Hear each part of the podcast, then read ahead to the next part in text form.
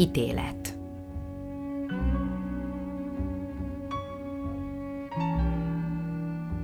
Én apám vallását követtem. Anyám a születésem idején éppen katolikus volt. Anyám többrendbeli valláscseréje annyira jellemző a korra is, amelyben élt, családjára is, meg őrá magára is, hogy külön bekezdést érdemel. A jabloncaiak, akiktől származott reformátusok voltak a reformáció kezdete óta, s gályarab mártírt is adtak a magyar protestantizmusnak.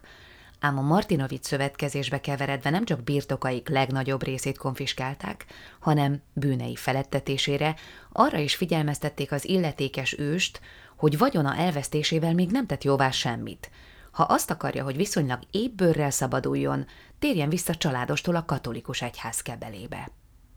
A gályarab leszármazottja, hogy szégyeltem gyerekkoromban ezt, ha tehettem volna letagadom, nem vállalta a dédapja ideológiáját, nem is volt olyan bátor, mint a hajdani pap. Hosszú lelkitusa után katolizált, s ahogy a neofitákkal már történni szokott, buzgó pápista lett, mint azok, akik keresztelésüktől fogva abban a hitben nevelkedtek. Anyám apja, annak az elmusznak az unokája, akinél 49-ben pár napig Paskievics lakott, egy Gacsári nevű református paplányát vette feleségül, s a századvég szokása szerint, mikor anyám meg testvérei megszülettek, gyermekei nemük szerint kaptak vallást. A lányok reformátusok lettek anyjuk, a fiúk meg katolikusok apjuk után.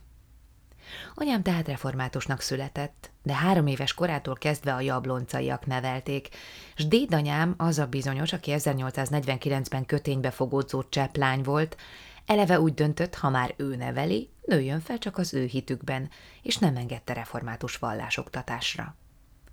Zárdában tanítatta. Anyám gyakran elmesélte, vallási tekintetben milyen sajátságos tudatlanságban nőtt fel. Miután református volt, a többi zárdista lány katolikus hitoktatásán nem vehetett részt. A sajátjára viszont dédanyám rendelkezésére nem volt szabad eljárnia, nem tanult hát semmi tételes vallást. Később ő maga csodálkozott rajta a legjobban, hogy egyáltalán voltak valami fajta fogalmai. Amikor 18 éves lett, dédanyám ráparancsolt térjen át. A nem teszi, leveszi róla a kezét. Anyám beleegyezett, csak egyetlen kívánsága volt, ne kínozzák most már nagy lánykorában semmiféle tanulnivalóval. Nem kínoszta senki. Áttérése körülményeinek elmesélése óriási szám volt otthonunkban.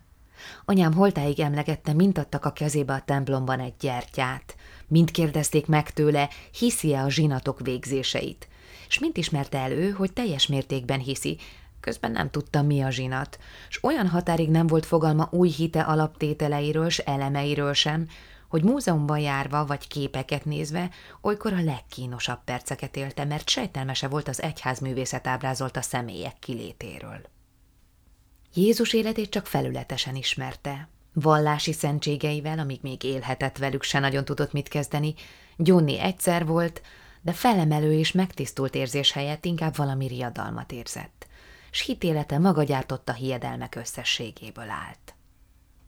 Nekem sose beszélt róla, miben hisz egyáltalán. Vallásos nevelésem teljesen az apám kezében volt.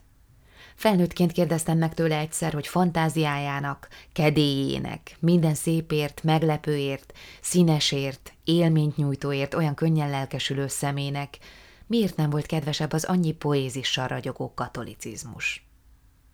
Ekkor egy magasrangú pap nevét említette, öregen is elpirulva, azért, akit egyik írásában Adi is megörökített, hogy az egyszer az árdában a kötényén át megcsípte a mellét. Egyszeriben megértettem mindent, s borzasztóan sajnáltam miatta. Hogy formális katolikusságát a 40-es évek elején miért cserélte vissza eredeti vallására, a reformátusra, ismét kikötve, hogy semmiféle vizsgát le nem tesz, és semmi tanfolyamot nem vállal. Sokáig azzal magyaráztam, hogy a felekezeti gimnáziumban, ahol végleges állást próbáltam szerezni, tüske volt katolikus anyám. Az megint a döbbenetek varázskörén belül esett, hogy volt visszatérésének azért más előzménye is. Előzőleg bridgezés közben csúnyán összeveszett partnerével, a katolikus pappal, aki a kártyaveszteség miatt ingerülten arra figyelmeztette, egyháza el se temeti. Valláscseréi egyébként, melyeket a 40-es évek őskutató mániája idején folyton fel kellett tüntetnem, mindig gyanúba hoztak pár percre a kutató szeme előtt. Irataimban annyi változásról kellett beszámolnom, hogy első pillantásra mindig reménykedett az ellenőrző, talán mégis kiderül, hogy baj van valamelyik ősömmel. Mikor kivilágdott, hogy nincs, ennek sem örültek. Volt ebben az ide-oda térésben valami lazaság. Nem illett egy igazi úriemberhez. Tudom, hogy minden este imádkozott, református korában is Szűz Máriához, de hogy mit, fogalmam sincs. Nem hiszem, hogy akár egyetlen pillanatra is komolyan vette volna, hogy különböző felekezetek, tételek, az istenkeresés más-más kifejezési formái lehetnek a világon. Sőt, az a gyanúm, hogy imádkozni sem úgy imádkozott, mint az igazi hívők. Inkább csak úgy, ahogy az ember ezt is, azt is megpróbál a bajban. De voltak éppen azt gondolja magában, ennyi zavar és szomorúság között úgyse lehet rendet teremteni. A túlvilágról való konvencionális képet még halála előtt pár nappal, mikor mindenki hajlamosabb valami ártatlan misztikára, s az élettől búcsúzva biztosítani vágyik tovább fennmaradását, elvetette. És arról beszélt, mégsem vár meg engem a göncör rúdjának középső csillagán, mert tüstént utazni szeretne, elsőnek mindjárt Vietnámba. Ha idegen hallgatta volna a beszédét, azt hiszi róla szentségtörő vagy bolond. Pedig tündér volt, és volt istene, ha nem is hasonlított ahhoz az archoz, amely az Ó vagy az Új Szövetségből kinéz, és ha kereste, meg is találta őt. De persze nem tudom, kereste végül is, vagy csak az Isten anyára volt kíváncsi. Nem szerette a férfiakat. Imádkozni apám tanított. Őtőle ismertem meg egyházunk énekeit is. Jól ismerte a zsoltárokat, dicséreteket, Hányszor láttam őt, ahogy leereszti a könyvét, szinte sose volt a keze könyv nélkül, aztán minden előzmény nélkül egyszer csak valami szenténekbe fogott szép baritonján. Ültem a lábánál, néztem rá, ő meg bámult a saját énekének a nyomába. Mit látott ilyenkor, nem tudom. Ha most idézem távolba merengő arcát, saját asszociatív tevékenységem gyanítatja velem, hogy amint számomra egyházi énekeink mindig az ő alakját hozzák vissza a múltból, ő talán a saját apját, nagyapját láthatta ilyenkor, testvéreit, vagy éppen önmagát, kedves tarcsai templomában, a falusi parókiát, ahol született. Éneke nem csak azért volt kifogyhatatlan örömök tárháza a számomra, mert annyira szerettem őt, még csak nem is amiatt, hogy olyan kellemes volt a hangja, hanem mert amit énekelt, varázsos volt, titokzatos, csupa rejtelmes szépséggel teli. Uram, kilészen lakója a te felséget sátorának, énekelte, és ezen úgy el lehetett tűnődni. Isten, a világ ura és teremtője vajon miért lakik sátorban? Milyen megnyugtató adalék lett számomra később ez a sátor, mihelyt rájöttem, hogy ez is nyilvánvaló bizonyítéka Isten magyar voltának.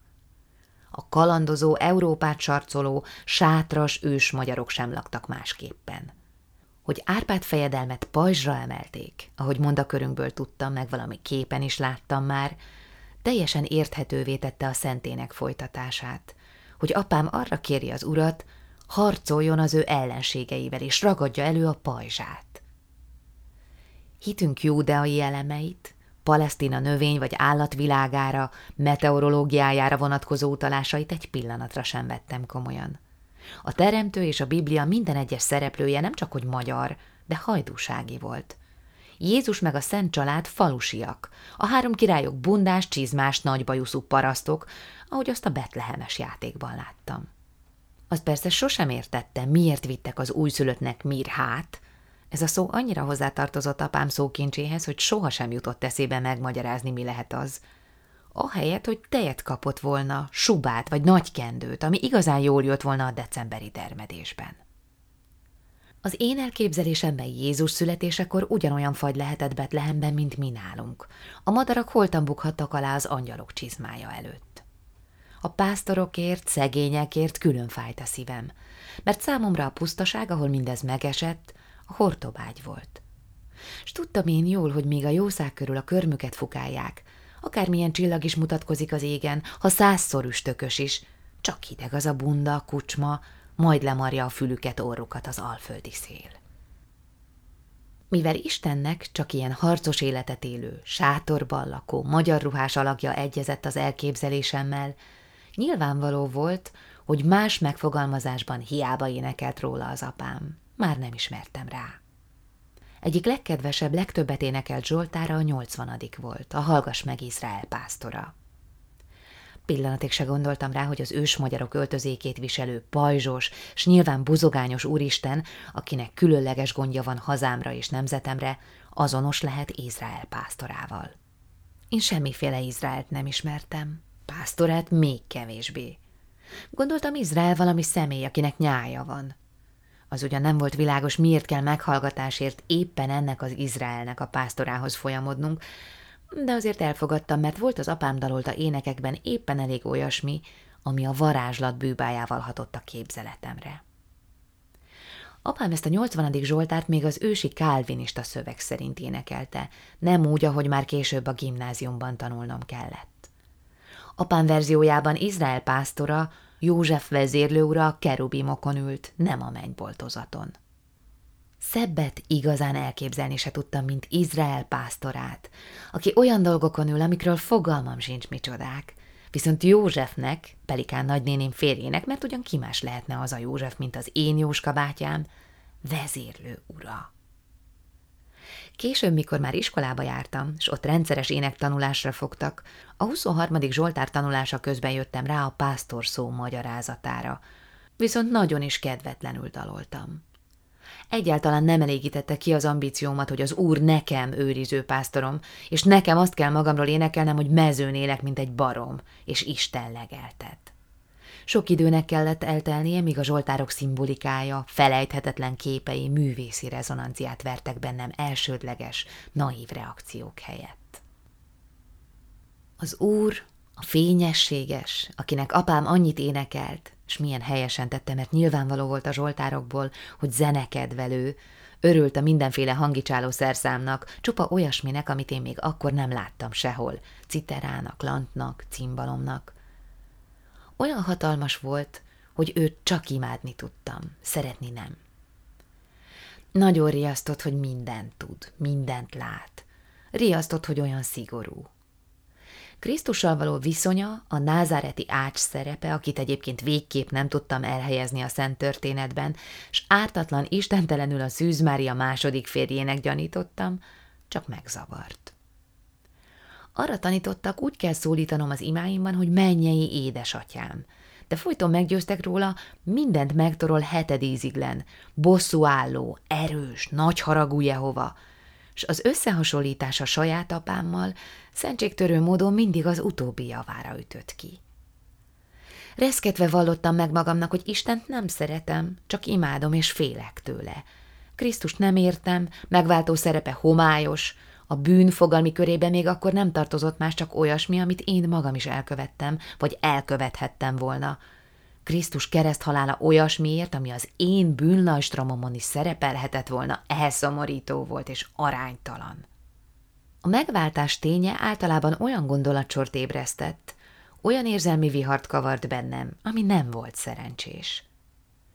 Mivel minden csak a magam gyerekes párhuzamaival tudtam érzékelni, egyfelől azt gondoltam, nekem aztán eszemágában nem volna megváltani a világot és más embereket, nem hogy kereszten, de semmiféle módon – és hogy milyen nagyszerű, hogy én a szüleim gyermeke vagyok, akik nem várnak tőlem semmi hasonlót.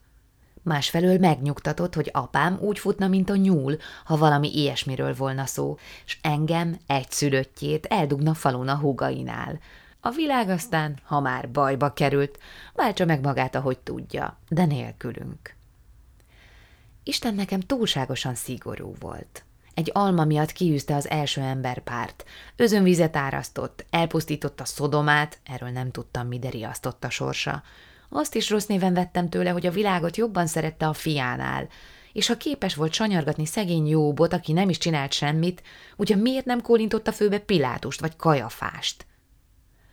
Mihelyt megtudtam, hogy Isten választottaihoz megpróbáltatások és csapások mérésével közeledik, így fürkészi ki, mennyire hű hozzá az illető, Szívből reméltem, engem nem szeret túlságosan.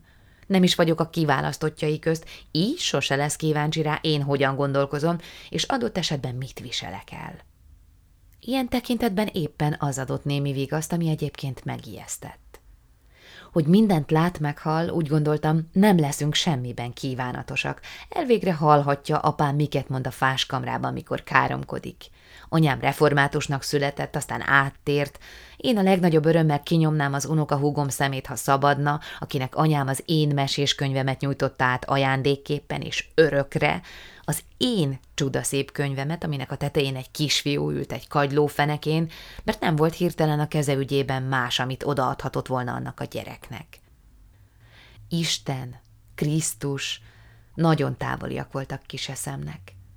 Valami egyszerűbbre, érthetőbbre, hozzám közelebb állóra volt szükségem, hogy igazán ragaszkodhassam hozzá, és az énekekben szereplő személyek közül a nekem való szeretni valónak a szegény Simont választottam ki.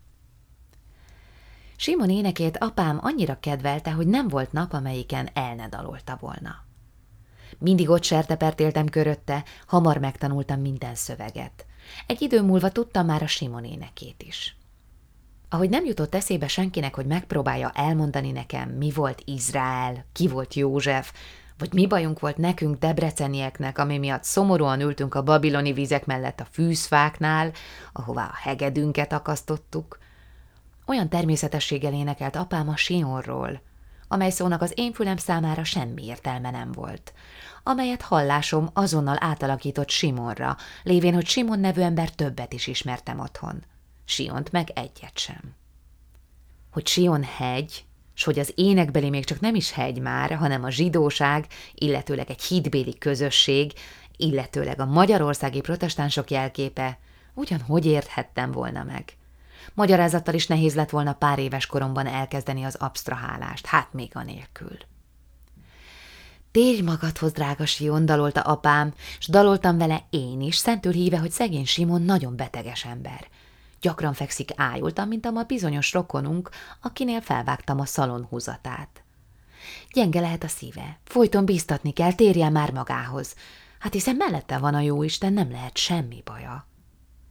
Simonnak rémes élete volt, az kiderült a hosszú énekből. Nyilvánvalóan tengerész volt Simon, rengeteg baja lehetett a hullámokkal, vészekkel, és mindig a tengerbe kellett neki belesírnia, még láncon is volt a szerencsétlen. Amennyire megértettem, hogy biztatni kell Simont, hogy térjen csak magához az ájulásból, mert majd lesz valami megoldás azon a tengeren, annyira homályos volt, hogy miért noszogatjuk egyre, hogy örvendjen meg, vigadjon. Hát hogy örvendjen meg, végadjon szegény Simon? Mitől, mikor azt is énekeljük róla, hogy kő megszánná a nyomorát? Hogy Simon meghalt az ének végén, azt szerencsére nem értettem meg.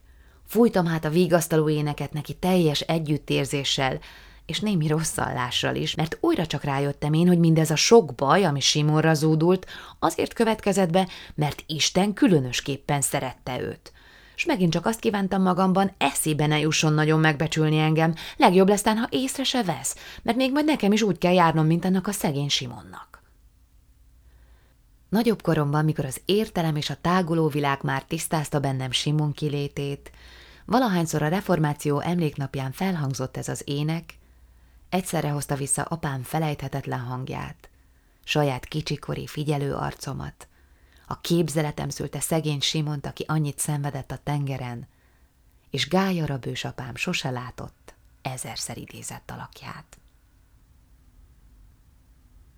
Hitéletem ezekben az első években mindig intenzívebb volt az ünnepvárás heteiben. Az ünnepek érkezését illatok, ízek, izgatott készülődések és villogó kirakatok jelezték. Ezeknek a nevezetes időszakoknak először a színét jegyeztem meg. A karácsony ezüst volt, csillagszóró sziporkás. A húsvét csudakék ég előtt jegesen villogó fehér, mint a kirakatba tett tojáskák kiégi virágos ablakokhoz hasonlító cukorfala, melyek hátlapján báránykép lapult. Ismét igazolva meggyőződésemet, hogy a vallás és minden vallással kapcsolatos dolog magyar lelemény. Szülővárosom címerében is bárány volt, zászlóval. A pünkösd skarlát szín volt, csapkodó, élő, remegő piros, mint a kájhatűz, hajladozó lángnyelvei közé képzeleten bomló orgonaágakat, bazsarózsát és tajtékos fellegeket festett. Azzal ellensúlyozva azt a reménytelen vállalkozást, amelyel elpróbáltam rendezni magamban azt, amit apám kérdésemre készségesen közölt, mire is ünnepeljük. A Szentlélek kitöltetése megoldhatatlan probléma volt. Kitölteni én csak italt láttam, és a Szentlélekről nem tudtam elképzelni, hogy jelentkezhetik külön. Arról nem is beszélve, hogy lélek szerepelvén a szóban, azt gyanítottam, talán kísértett. Az ünnepek közt a legpompázatosabb a karácsony volt. Úgy szerettem várni a közeledését. Mikor elmúlt a Mikulás piros lángolása, a főutcán gyermeknagyságú csokoládépüspökök álltak a kirakatokban, mögöttük Krampus leselkedett, puttonya hátán, szigonya kezében. Villogni kezdtek a boltok mind. Minden megszépült, elvesztette hétköznapi közszükségleti jellegét, szokatlanná, sőt pompázatossá vált. Férfi kesztyűk, fantáziátlan alsónadrágok csinos dobozokba kerültek, üvegharangocska, angyalhajfény lett rajtuk, s a legegyszerűbb zokni vagy pamudzsebkendő is megszépült a körbefutó ezüst boától. Minél közelebb kerültünk az ünnephez, annál sürgetőbb volt bennem a vágy, hogy lássam külső jeleit. Délutánonként csak mentem-mentem anyám kezébe kapaszkodva, mint egy megszállott, amerre a főutca fényei csaltak. A mi házunkban nem angyalt vártak legkisebb koromban sem. Nagyapám szigorú pap volt. Apámat úgy nevelte, hogy kisfiúként is tudja, a karácsony a szeretet ünnepe ugyan, ám a fenyőfával ajándékokkal érkező bambino Jézuska fogalma összebékíthetetlen Jézus magasztos alakjával, és a karácsony semmit nem veszít a ragyogásából, ha húsvér emberek gyújtják meg a fényeit, nem mennyei kezek. Apám így szokta meg, így plántálta át a maga otthonába, s talán sose realizálta, mekkora örömet szerzett nekem ezzel.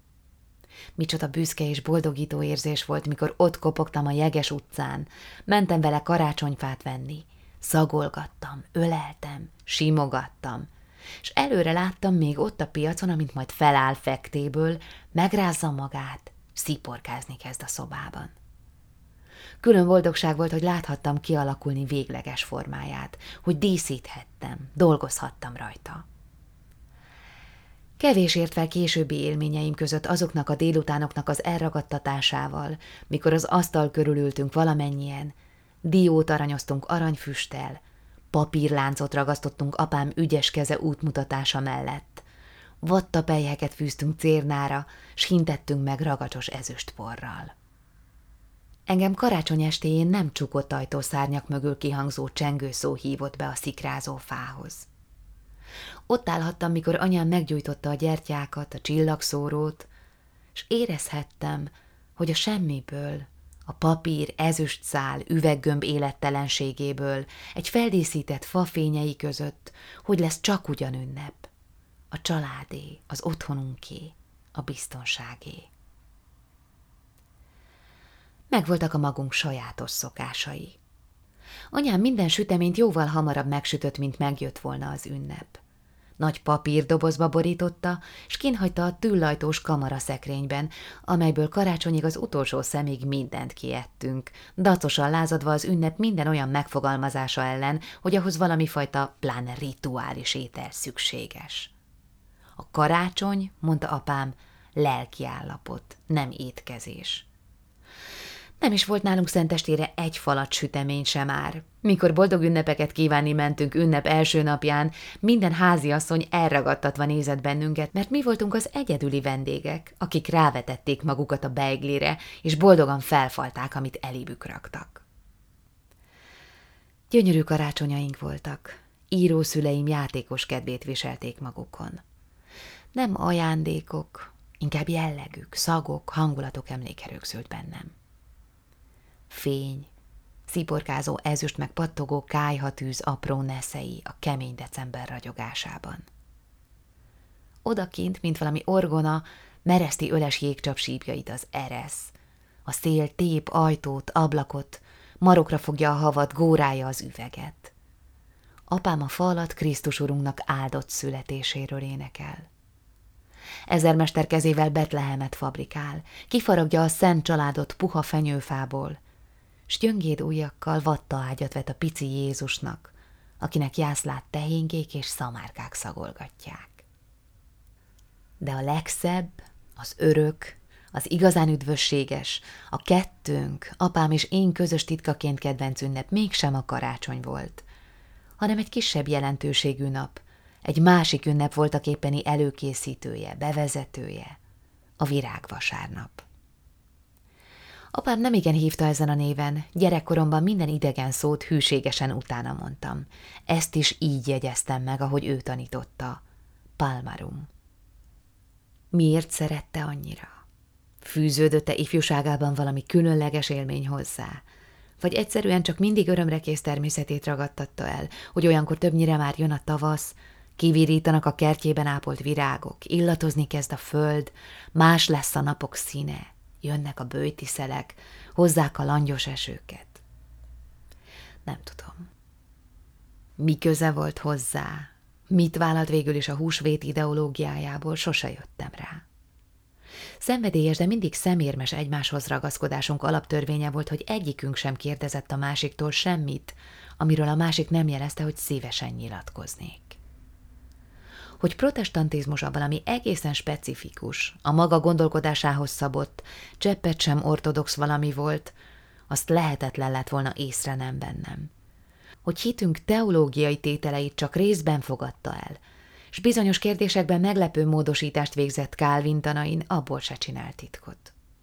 Néha már azt hiszem, a virágvasárnapban egyszerűen a nagy tablót szerette. Az óriási, százszor elképzelt látomást, a megváltott városokaság képét, és Krisztus nagykirályt, aki bekocog halála színhelyére, jól tudva mi vár rá, s mifelé halad egy jámbor kis szamár hátán átvágva ugyanazon a tömegen, amely nem sok idő múlva hasonlóképpen megbámulja és a Golgotára kíséri. A nagy király jön, hozsánna, hozsánna, zeng a kiáltás előtte, utána, zöld ágakat szeldelnek útjára, békességet hoz népe javára. Áldott, aki jön az Úrnak nevében, általa léptünk az Isten kedvébe. Ha apám énekelte, mindig láttam, amit énekelt. Ott álltak azok a jeruzsálemiek az út mentén. Erősen süt a nap. Kiáltani szeretnék Jézusnak, milyen gyalázat, hogy nem lóvathattak alá. Ez is csúfság. Nálunk minden gazdának van lova. Szólni kellene. Nagyot sikoltani, menekülj, kedves Jézus, áldott, aki jött az Úrnak nevében, általa léptünk az Isten kedvébe. És kiáltok is belül és önmagamban. De Jézus sajnos nem hallja meg csak kocog a szamarán, mi meg énekelünk, és mindenki velünk énekel. Kinn az ég és a habos fellegek és a kert, amelyben kibomlottak a lombok, és már nyílik a virág. De hogy merre lehet az a Jeruzsálem? Jóval messzebb, mint a nagy erdő. Túl lehet az pallak pusztán is.